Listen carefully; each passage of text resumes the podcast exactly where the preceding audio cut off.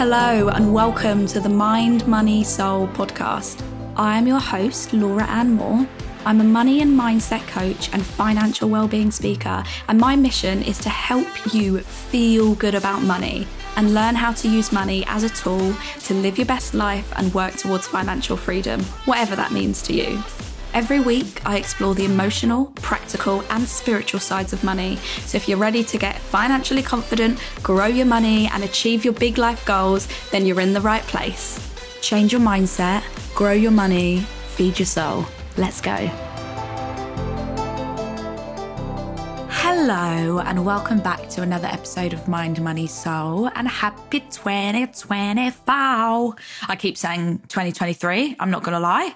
Um, I always forget about this transition period of how long it takes for you to actually start saying the year that you're in.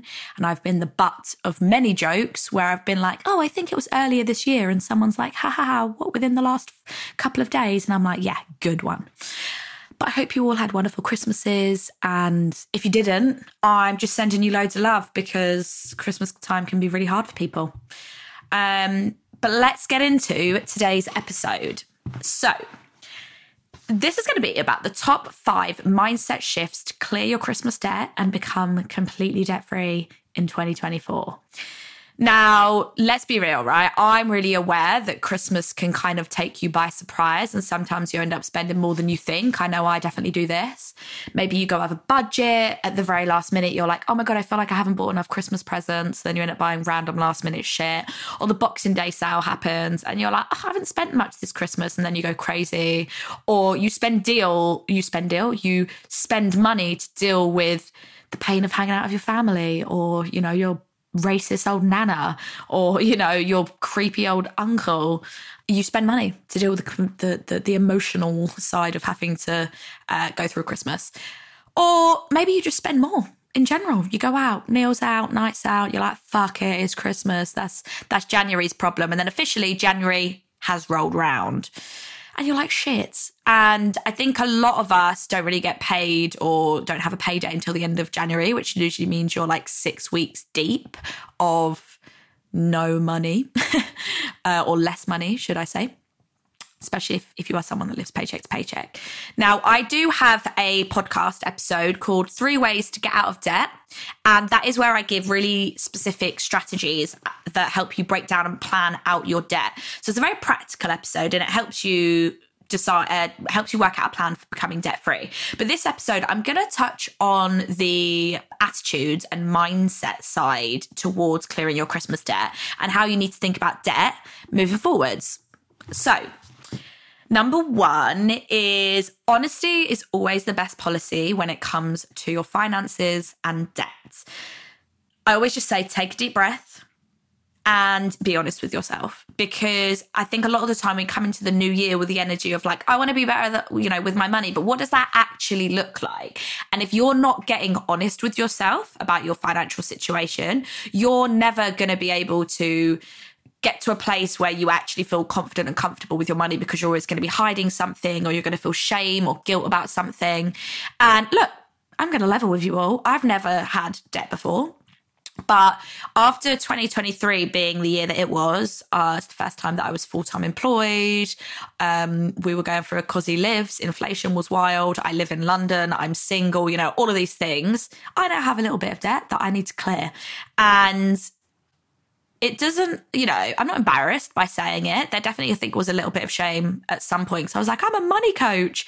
And then I'm like, oh, wait, there's no shame to it, because it's all under control. I know what's going on with it. I know how I'm handling it. And it's just part of my money journey. I have no regrets. And there's nothing to be ashamed of when it comes to debt. What's more, Uh, I guess, hard is when you have debt and you don't talk about it, when you have debt and you don't admit it, when you have debt and you let the shame of the debt keep you in more debt. Owning it and being like, yo, I've got this debt, whether you tell people or not, but yo, I've got this debt and I'm going to do something about it. Me living paycheck to paycheck in debt is not good for my mental health. It is not good for my financial health, all the things. So just take a big, deep breath and be honest with yourself. And you can reflect on why you have debt, like what happened, what did you spend it on, et cetera, if you really want some insight on how to avoid getting into more debt in the future. But the key thing right now is to look at it and do something about it. And it's not, I always just say this to clients and to, you know, people that I meet, debt isn't going to just go away on itself. I, you know, there's all these things that fly around Instagram that's like, if you're a woman of this age with this much debt, you might be able to get your debt wiped. Check out this scheme or this scheme. And there might be schemes and stuff that do help that.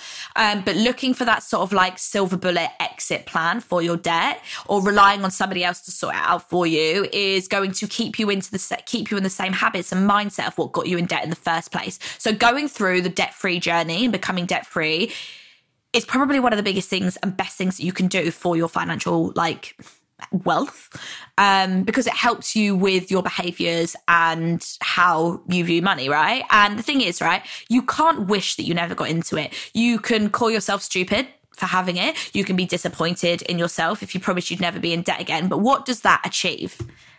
Like, what does being ashamed of yourself and, like, being mean to yourself about it actually achieve? The answer is nothing. You cannot shame yourself into better habits or behaviors. You have to love yourself into it. So this brings me onto mindset number two, which is clearing debt is a form of self-care. Like, seriously, being debt-free and getting rid of like those cards, the overdraft, the loan, whatever it is, is a form of self-care. It's a form of self-love. And if this makes you cringe or be like, uh, no, you actually need to look at your own relationship with money first and with yourself. Just saying.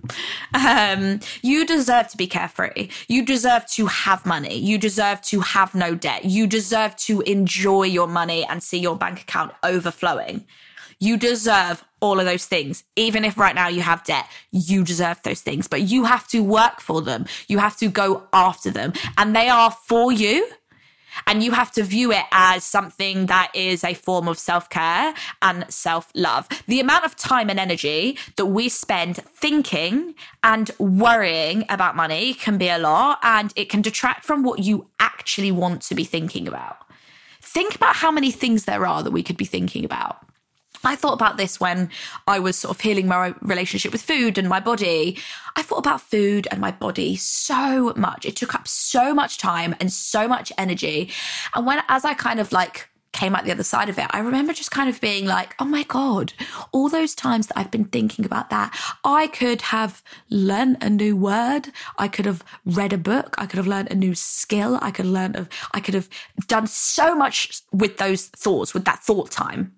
It had so much potential. And when you are worrying, you are blocking your potential, whatever that looks like. You're blocking your potential in your financial health, your mental health, your physical health, because all of that time that you're sat there stressing and anxious about, oh, I've got this debt, or oh, I don't have this, or I don't have that, or, you know, shame on me for this, shame on me for spend overspending or not sticking to my budget or whatever.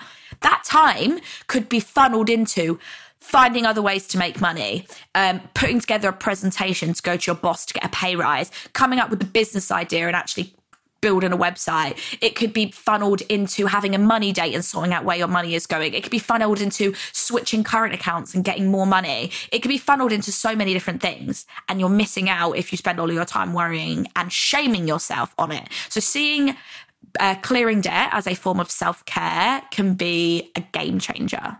Now, the thing is, thoughts are powerful. And if you focus p- purely on how much debt you have and how annoyed you are about it, I promise you it's going to make it feel so much harder to clear. You have to believe that you are worthy of having and building wealth. And if you don't, all you're going to do is spend it just as quickly as you get it. You will find ways subconsciously to stay in debt. There'll always be another expense. There'll always be another emergency. There'll always be something else that just crops up and you have to pay for. So the power of your thoughts and changing how you view yourself and how you view your debt will change everything for you. I promise. Number three is spend less money and use it as time to discover your joy.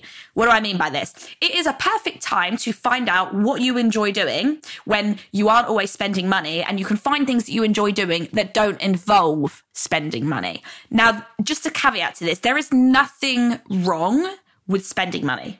I'm not demonizing spending. What I'm saying is using the spending as a way of deflection, as a way of changing your emotional state, and as just a quick solution to wanting to feel better or feel joy. That's what we're trying to stop. You want intent- your spending to become intentional and mindful, not just a way of doing something just because it's what you've always done. It's habitual, it's autonomous, it's emotional.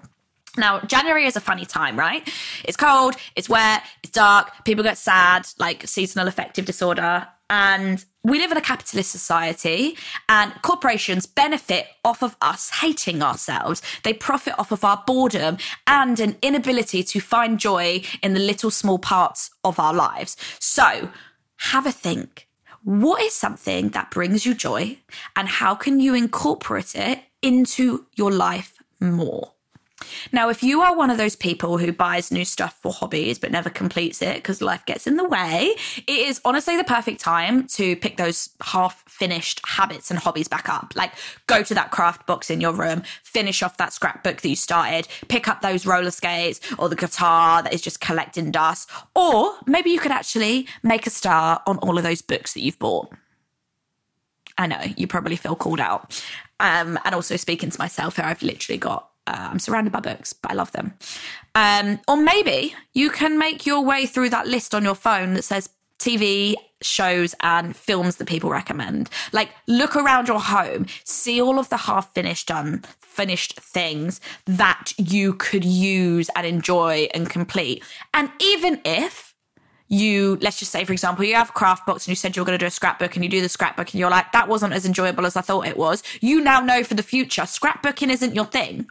But so it's so easy to just dive into something or think you've got a new hobby or a new interest and then not even give it the time of day that it deserves. So use now as that time. And if you have expensive hobbies, right, this gives you an opportunity to see what else brings you joy. So if you're listening to this and you're like, well, Laura, like all of my hobbies are really expensive, find out what else brings you joy. What simple little things bring you joy? What simple pleasures fill you up? What fill up your day to day? Because our lives are just a compilation of how we live each individual day. So finding beauty and joy in the small things every single day is so powerful. And also, this is a perfect way for you to get creative, right? Because it gives you the beautiful opportunity to be bored. Boredom can be so magical, and it can create really cool stuff, right? And it's such a wonderful playing field to birth something magical. Be bored. Don't get distracted by your phone or your laptop or other shit. Just be bored. Don't spend money, and see what happens. See what you can do.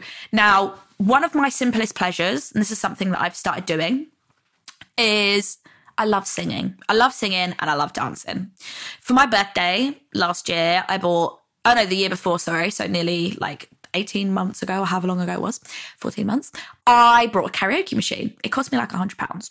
Um, and it just sits, it comes out at like parties every now and again, and that's it. At New Year's, I brought, pulled the karaoke machine out, and I decided to leave it out on the side, plugged in, into the telly, so it can just be turned on at any point. Now, if anybody has read the book by James Clear called Atomic Habits, you will know that you need to make your habits obvious, which means to have them out so that you can see them and make them easy, so remove the obstacles to doing them. And every night over the last couple of days of January, I've been finishing work, turning on the karaoke machine and having a good old sing-song on my own or with my housemates. Now, yes, granted, the karaoke machine cost me money before, but this is one of those things where I said, look at the hobbies that you already have started, but you're not utilising. And I, u- I'm using it, and it's bringing me so much joy. It's stopping me scrolling. I'm off my phone. It's stopping me spending money. It's so enjoyable. So find your version of that. Okay, number four is learn how to lean into delayed gratification. Now, when you have debt, what has happened? And when I say debt, we're talking like consumer debt. So not business loan, not student loan, not mortgage, but, you know, your credit cards, your loans, your overdraft, where you've spent money on things that have depreciated, which means the value of them has gone down. You can't sell them, you can, or you can sell them, but you're going to get less money.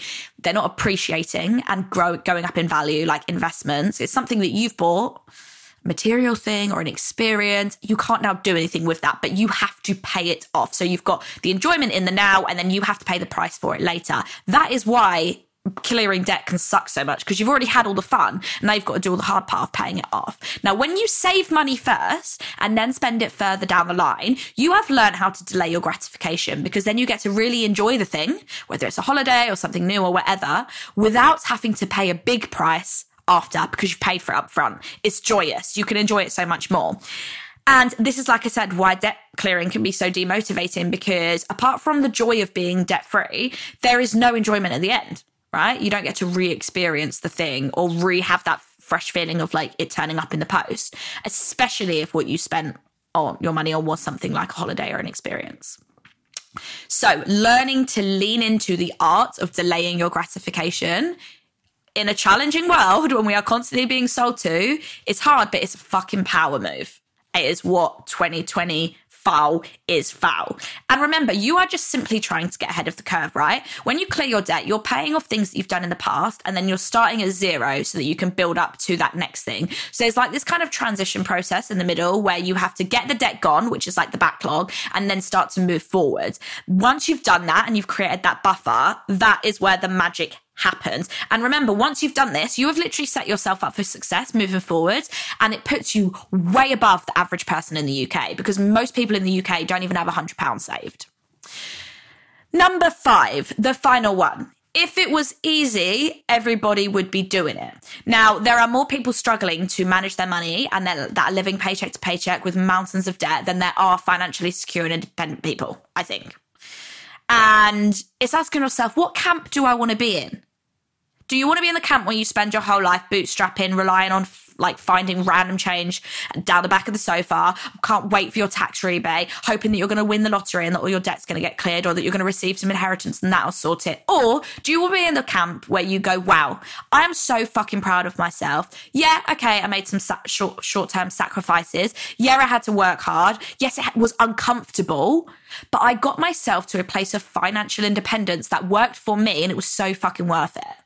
And that's not about telling yourself, oh my God, it's so hard. It's actually, ironically, it goes the other way and might make it harder for you to commit to changes. And remember, this isn't about telling yourself, oh my God, this is so hard, because that ironically can actually go the other way and it might make it harder for you to commit to making these changes. But don't gaslight yourself into thinking that clearing debt and being on your top of the fu- top of your finances is just like the easiest thing in the world.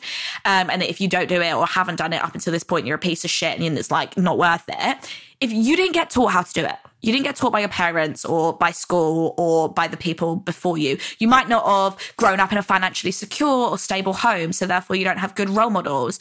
But taking it upon yourself is so empowering. No more living paycheck to paycheck, no more sleepless nights worrying about paying the bills, no more dreaming of big, exciting things but convincing yourself that it'll never happen for you. You get to finally take your future into your own hands, and it is so fucking rewarding.